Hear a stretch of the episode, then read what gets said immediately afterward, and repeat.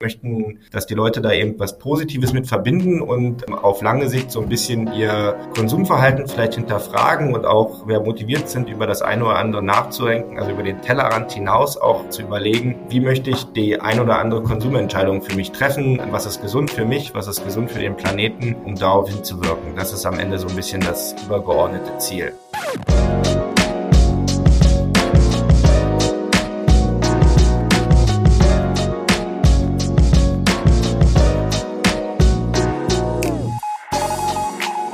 Hallo, ich bin Nina, stolze Pflanzenmama und heute geht es im Koro-Podcast um Urban Gardening. Der Begriff steht für mehr als Blumen und Gemüse in Städten anzupflanzen. Es geht darum, unsere Umgebung neu zu gestalten und grüne Rückzugsorte zu schaffen. Gerade in der Nachbarschaft und im Büro kann das gemeinsame Gärtnern den Teamgeist stärken. Wie das aussehen kann und warum Urban Gardening nachhaltig ist, hat mir Dr. Julian Siegmann, Geschäftsführer der Ackerpause, erklärt. Die Ackerpause ist eine Firma, die gemeinschaftliche Gemüseerlebnisse im Wohn- und Arbeitsumfeld möglich macht. Wenn du wissen willst, wie man ganz easy allein oder mit anderen selbst gärtnern kann, dann bleib dran.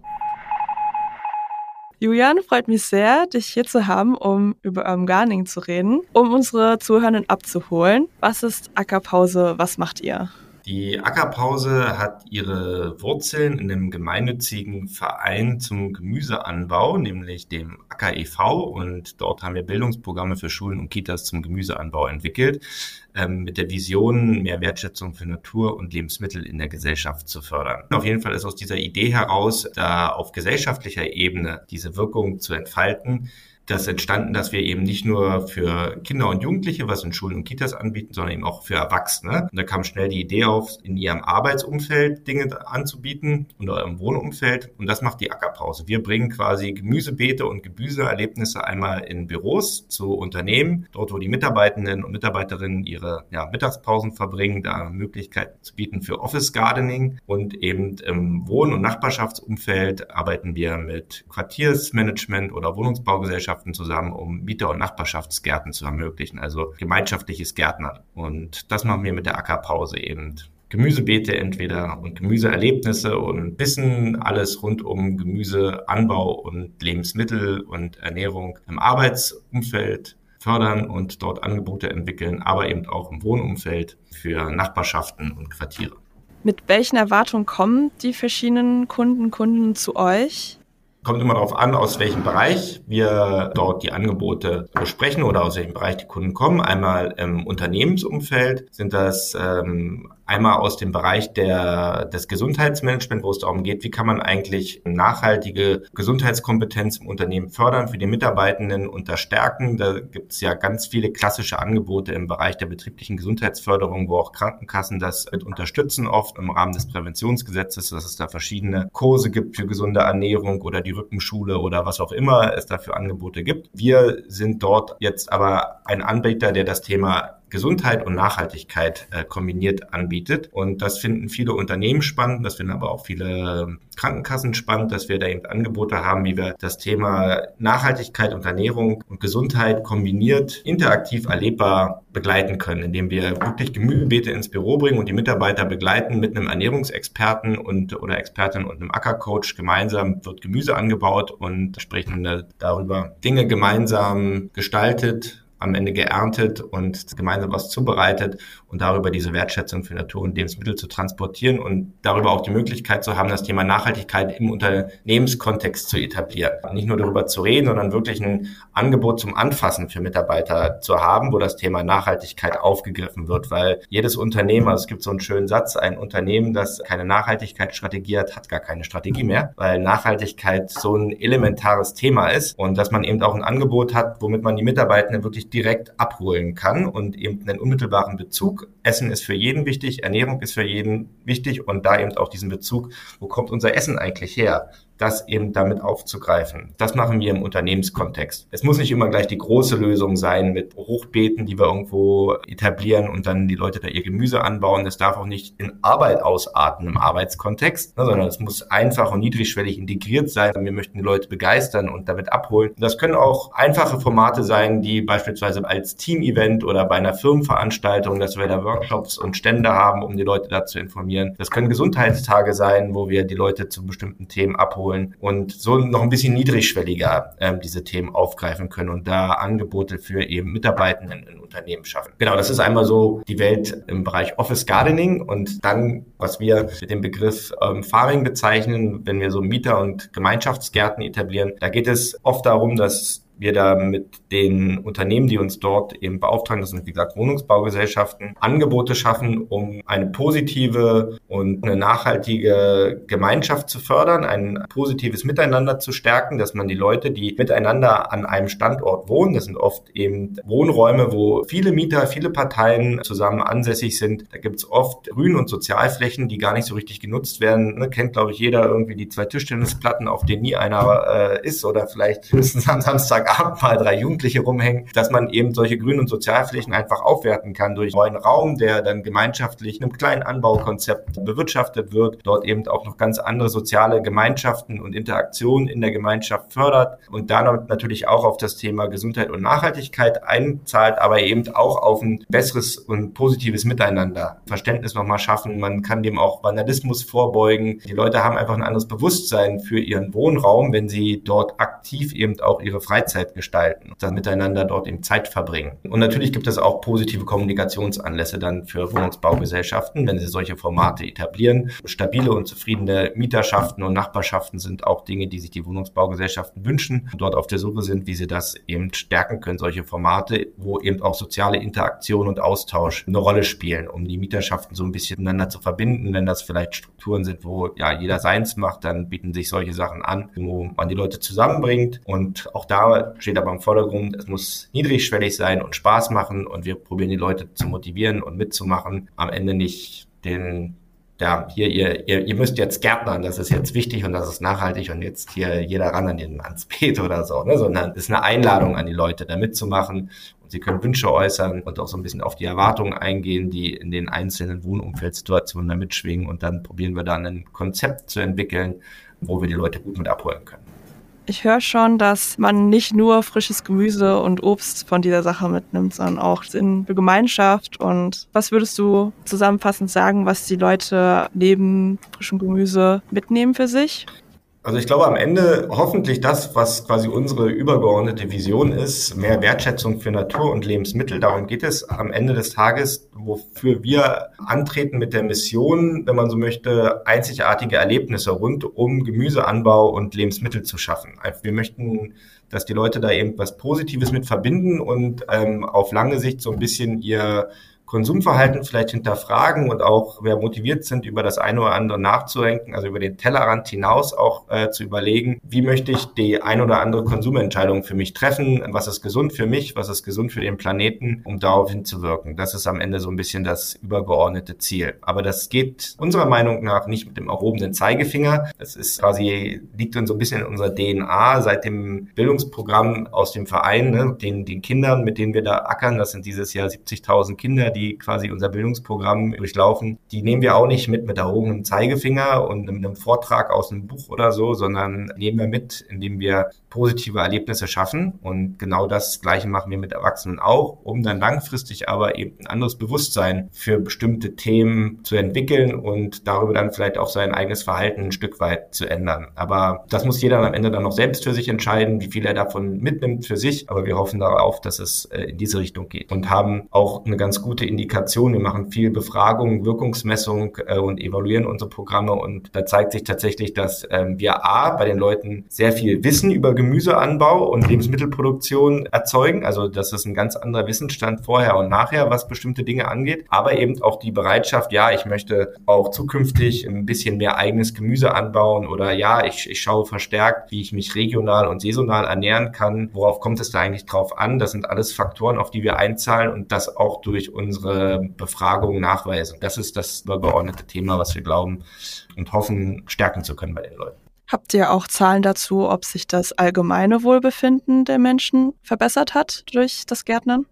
Ja, da schauen wir bei unseren Befragungen aktuell nicht so sehr drauf, dass, aber da gibt es ja ganz viele Studien, die genau das belegen schon. Ne? Dass Gärtnerzeit im Grünen, dass sich das auf, das auf die mentale Gesundheit positiv auswirkt. Also alleine Zimmerpflanze reicht ja schon aus, um einen Unterschied auf die mentale Gesundheit zu machen. Ein bisschen Grün um sich herum gibt es Studien. Da können wir auch drauf verweisen oder machen wir zum Teil auch. Aber worum es uns dann geht, wenn wir jetzt Daten erheben, ist im Prinzip nachzuweisen, dass wir mit unserem Angebot einmal, dass die Leute befähigen, also ihr Wissen und ihre Handlungskompetenzen zu stärken, sich gesünder oder nachhaltiger zu ernähren oder Gemüse anzubauen, also dass sie das Handwerkszeug dafür haben. Und auf der anderen Seite, und das ist das, wo man dann eigentlich von der Wirkung spricht, dass es wirklich geänderte Verhaltensweisen gibt. Ne? Das ist im Prinzip am Ende der gesellschaftliche Impact. Und wenn wir dazu Zahlen haben, und dazu haben wir ein paar Zahlen, dann können wir zeigen, ja, das Ganze ist ein wirkungsvolles Programm. Wir vermitteln nicht nur Wissen und Know-how, sondern die Leute ändern zum Teil auch ihre Verhaltensweisen oder ihre Einstellung zu Dingen. Und da schauen wir quasi in erster Linie drauf. Wir hatten schon verschiedene Begriffe gehört, also einmal Urban Farming, einmal Urban Gardening. Kannst du noch mal grundlegend differenzieren, was die beiden bedeuten?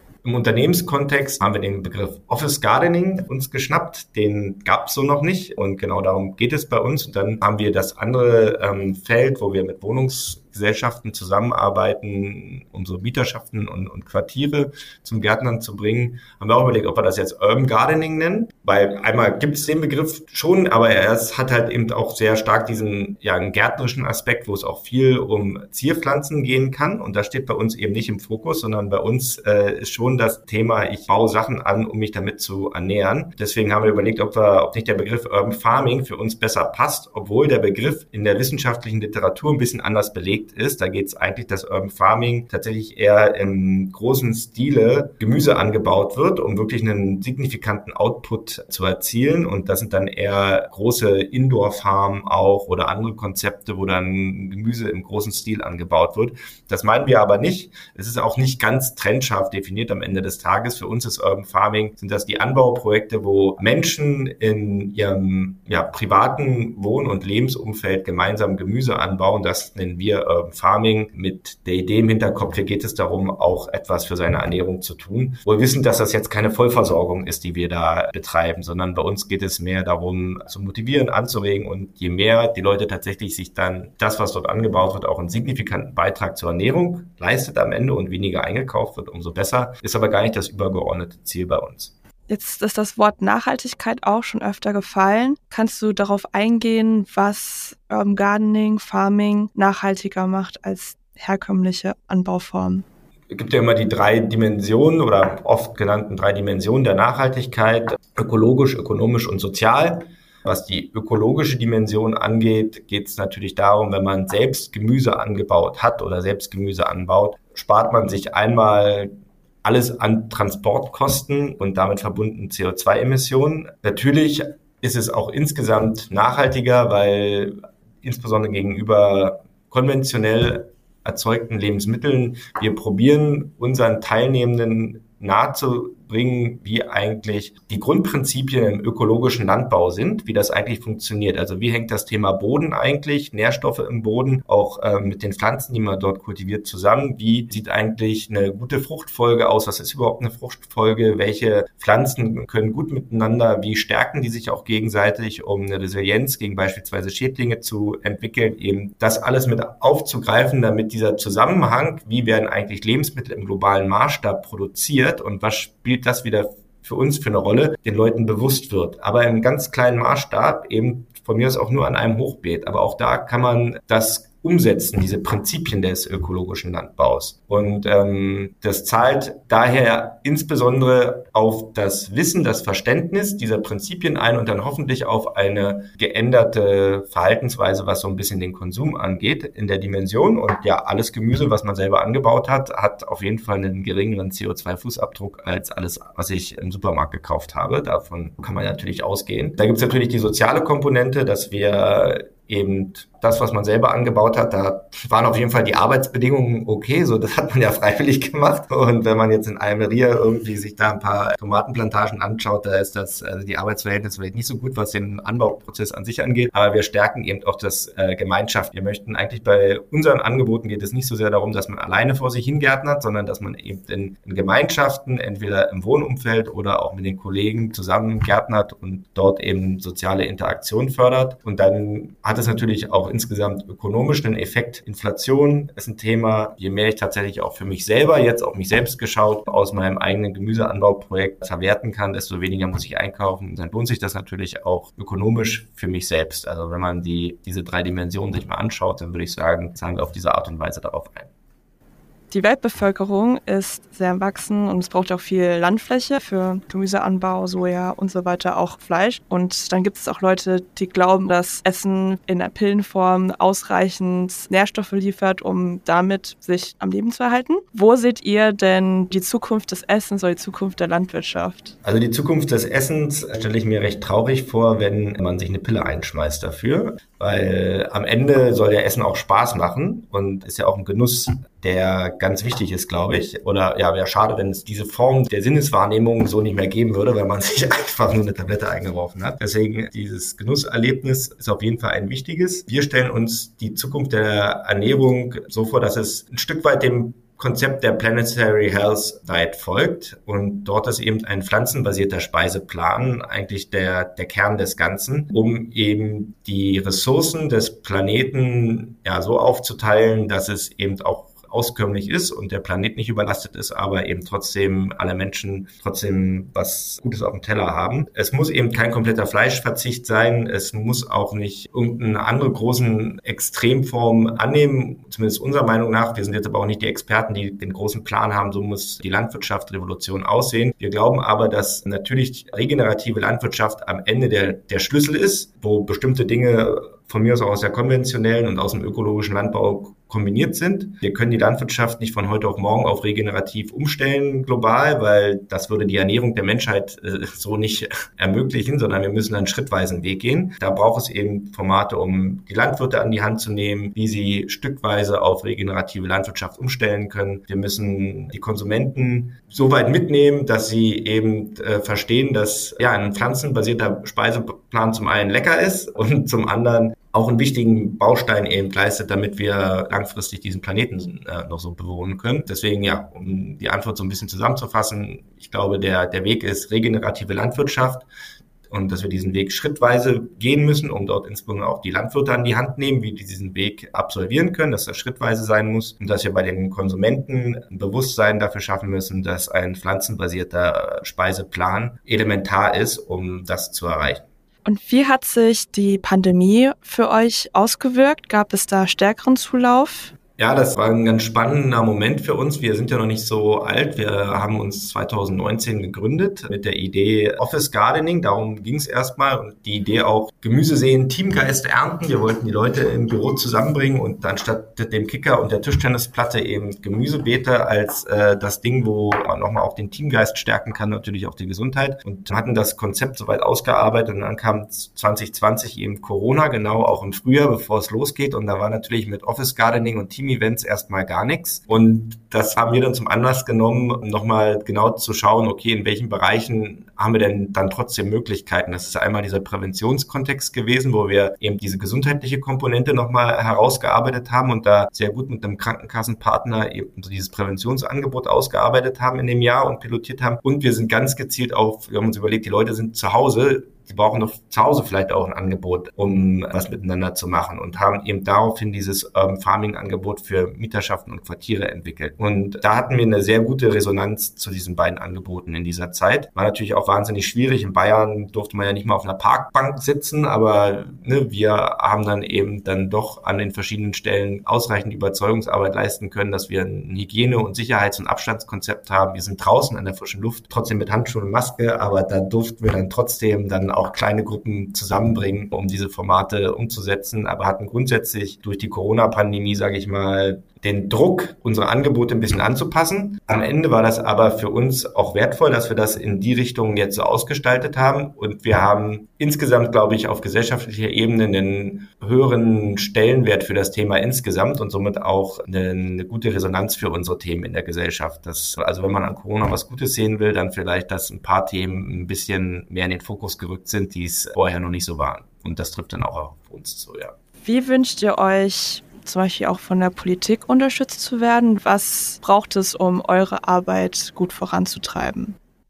Ja, das sind auf verschiedenen Ebenen. Zum einen wünschen wir uns natürlich, dass es auch auf kommunaler Ebene Möglichkeiten und, und Mittel gibt, alle Teile der Gesellschaft abzuholen, auch zu diesem Thema und zu integrieren. Ne, das, glaube ich, könnte ich durch so etwas wie, dass es im Bereich beim Farming auch Gemeinschaftsflächen in im Prinzip jeder Kommune sollte es die Möglichkeit geben, vielleicht so auch so eine Umweltbildungsworkshops und Angebote direkt auf dem Acker. Das kann man auch mit Familienfesten und verschiedenen anderen Formaten verbinden. Aber warum nicht auch auf kommunaler Ebene Umweltbildungsveranstaltungen und Feste zu machen und, und die Möglichkeit zu haben, das Thema Gemüseanbau oder äh, Lebensmittelproduktion regional und saisonal zu stärken und, und zu fördern und da eben auch noch ein bisschen mehr den Fokus drauf zu legen auf der kommunalen politischen Ebene. Dann natürlich weiterhin auch im, im Bereich der Gesundheitsförderung eben nicht nur auf Gesundheit zu achten, sondern auf nachhaltige Gesundheitsförderung, eben weil das, was das Thema Ernährung angeht oder nachhaltige Ernährungsbildung eben die beiden Seiten zusammengehören. Ne? Es ist, eigentlich ist es überholt zu sagen, man darf sich nur so und so ernähren aus der Gesundheitsperspektive. Eigentlich muss man immer auch die zweite Seite mit bedenken und was heißt das jetzt eigentlich auf den Planeten geschaut, wie ich mich ernähre. Ne, dass das in, in allen Präventionsmaßnahmen in der betrieblichen Gesundheitsförderung eigentlich immer mitgedacht werden muss und stärker quasi gefördert werden müsste in unseren Augen. Und das dritte ist natürlich aus, da spreche ich eher so ein bisschen aus der Sicht unseres Vereins mit den Bildungsprogrammen, dass es an jeder Schule, so wie es eine Turnhalle gibt oder einen Musikraum, muss es auch einen naturnahen Lernort Ort geben, weil man kann Nachhaltigkeit nicht mit dem Buch unterrichten. Genauso würde man Turm nicht mit dem Buch unterrichten, sondern Kinder müssen selber erleben, wie Gemüseanbau funktioniert und von klein auf eben diese, diese Erfahrung, diese Naturerfahrungsräume Kindern bieten, gerade wenn sie in äh, städtischen Umfeld aufwachsen. Und dazu muss es eigentlich Mittel geben, dass klar ist, jede Schule hat einen kleinen Acker oder einen Ort, wo eben äh, naturnah unterrichtet werden kann, um solche Dinge zu ermöglichen. Und wenn man als Eltern an, an der Schule guckt, Moment mal, die haben ja gar keinen Schulgarten, dann schicke ich meine Schule nicht hin, genau wie ich mein Kind auf keine Schule schicken würde, wo kein Englisch unterrichtet wird, so nach dem Motto. Das ist ein politischer oder systemischer Wandel, der, äh, glaube ich, super wäre, wenn wir dahin kommen würden. Ich bin außerdem noch neugierig, wie gut stellen sich denn städtische Bewohner an, wenn sie das erste Mal mit euch gärtnern? Geht das gut von der Hand oder ist es anfangs ein bisschen schwierig reinzukommen? Es ist im ähm, Prinzip ganz ähnlich wie bei den Kindern, wobei die Kinder, das ist glaube ich sogar ein bisschen einfacher. Also man kann grundsätzlich sagen, das Wissensniveau ist gleich, ja, deswegen nur die Berührungsängste, gerade im, im Büroumfeld ist es oft so, dass äh, da vielleicht am Anfang so ein bisschen Berührungsängste sind, bah, ich mache jetzt hier die Finger schmutzig oder hm, ist das jetzt mit der Erde und so. Aber sobald die Leute, und das ist eben der Trumpf, den wir haben, das sind unsere Ackercoaches, die diese Workshops mit den Leuten vor Ort durchführen und ja, eben dieses direkte, interaktive Heranführen, die Leute mal machen lassen und auch ein bisschen den Druck nehmen, das ist alles keine Raketenwissenschaft, sondern da kann man auch einfach anfangen und machen. Und dann ist da eigentlich immer eine recht steile Lernkurve, sodass die Leute recht zügig dann viele Dinge auch eigenständig machen können. Und ja, sobald die ersten Erfolge da sind, läuft das dann ja, vielleicht nicht ganz von alleine, so ein bisschen Motivation und Begleitung braucht es immer noch. Aber es ist auf jeden Fall, äh, wenn es erstmal angelaufen ist, dann sind die Leute bei der Sache. Das ist immer ganz schön zu sehen. Man muss natürlich auch schauen, je älter die Leute sind, desto mehr haben sie das irgendwie von klein auf mitbekommen und selbst erlebt und, und mitgemacht. Ne? Das, das ist klar. Gibt es auch im, im Wohnumfeld ein paar ältere Damen oder Herren, die, die wissen ganz genau, was sie gerne anbauen und wie und was sie da tun. Bei den Jüngeren eher nicht so. Dafür gibt es da eine absolute Offenheit, davon noch mehr zu erfahren. Also ne, das, was ist eigentlich Tomaten ausgeizen? Ja, das weiß nicht jeder, aber das macht den Leuten auch Spaß, darüber mehr zu erfahren. Wenn jetzt unter den Zuhörenden ein paar Leute dabei sitzen und sich denken, ah ja, mit meiner Firma würde ich das gerne machen oder mit meiner Nachbarschaft, wie kann man sich den, den Prozess da vorstellen, wenn man sich bei euch meldet? Wenn man sich bei uns melden würde, beispielsweise bei kontakt.ackerpause.de, dann würde man erstmal schauen, okay, gibt es da schon konkrete Ideen? Was wir immer machen, ist äh, so eine initiale Beratung zu fragen, okay, äh, was, was ist das für ein Standort? Wie viele Leute seid ihr? Gibt es schon eine konkrete Vorstellung auch, ähm, wer ist eigentlich derjenige oder diejenige, die das auch bei euch entscheiden darf im Unternehmen? Das muss man immer rausfinden.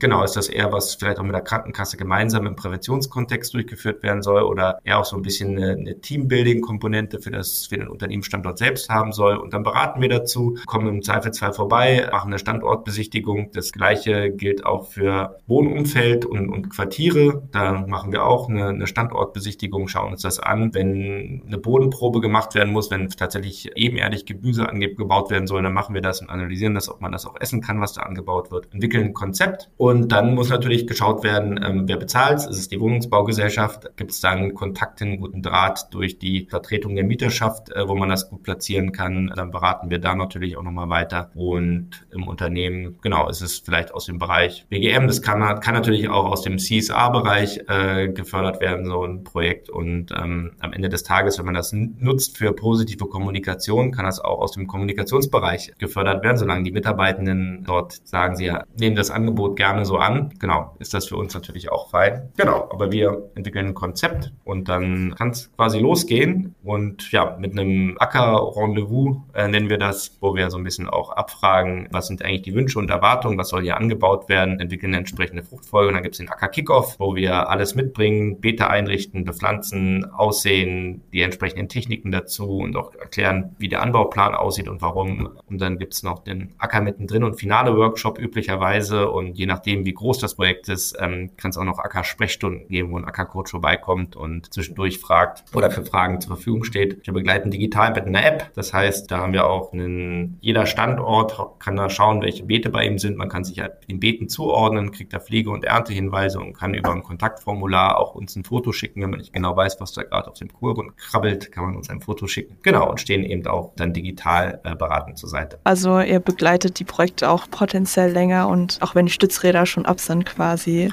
Genau. Je, je erfahrener die Projekte sind, desto weniger Hilfe brauchen sie, aber wir stehen auf jeden Fall weiter zur Verfügung. Was würdest du denn sagen, wenn jemand jetzt ganz klein für sich zu Hause was machen möchte? Was ist so die Grundlage für ein kleines Ackerprojekt zu Hause? Also das kleinste Ackerprojekt, glaube ich, was man gut angehen kann, ist erstmal ein paar Kräuter. das, äh, damit kann jeder einfach starten und die Kräuter nicht nur für Essen, kann man ja im Sommer vielleicht auch für einen leckeren Drink verwenden oder so. Minze geht überall. Ansonsten, glaube ich, der nächste Schritt, den man gut machen kann, sind Tomaten. Und das geht eben auch auf dem Balkon, auf der Fensterbank. Damit kann eigentlich auch jeder was anfangen. Und Salate gehen auch immer auf der Fensterbank und ist relativ anspruchslos lange über das ganze Jahr hinweg. Also das wäre dann das nächste wären dann Salate, Tomaten, vielleicht auch essbare Blumen sehen auch gut aus. Kann man sich dann schönen Blütensalat machen. Salat, essbare Blüten, paar Tomaten dazu. Und da braucht man nicht viel Platz und hat quasi eine Gelinggarantie und kann so seine ersten Erfahrungen sammeln. Dann hole ich mir mal demnächst einen kleinen Blumenkasten für auf meine Fensterbank und ein paar Salate. Dann vielen Dank, dass du heute dabei warst und mit mir gesprochen hast. Das hat mich sehr gefreut. Hat mir auch Spaß gemacht und vielen Dank. Julian hat uns heute erzählt, wie die Ackerpause durch Urban Gardening den Menschen Wertschätzung für Natur und Lebensmittel näher bringt. Dabei unterstützen sie Interessierte vom ersten Spatenstich bis zur erfolgreichen Ernte das Anbauen von eigenem Gemüse und Obst ist nicht nur nachhaltig, sondern hält auch fit und trägt zur mentalen Gesundheit bei. Nachbarschaften oder Teams, die gemeinsam gärtnern, ernten neben frischen Lebensmitteln auch Teamgeist. Und falls du jetzt Lust bekommen hast, selbst zu gärtnern, bietet zum Beispiel ein Blumenkasten mit Kräutern und Salat für die Fensterbank oder den Balkon einen easy Einstieg. Danke fürs Zuhören und bis zum nächsten Mal beim Koro Podcast.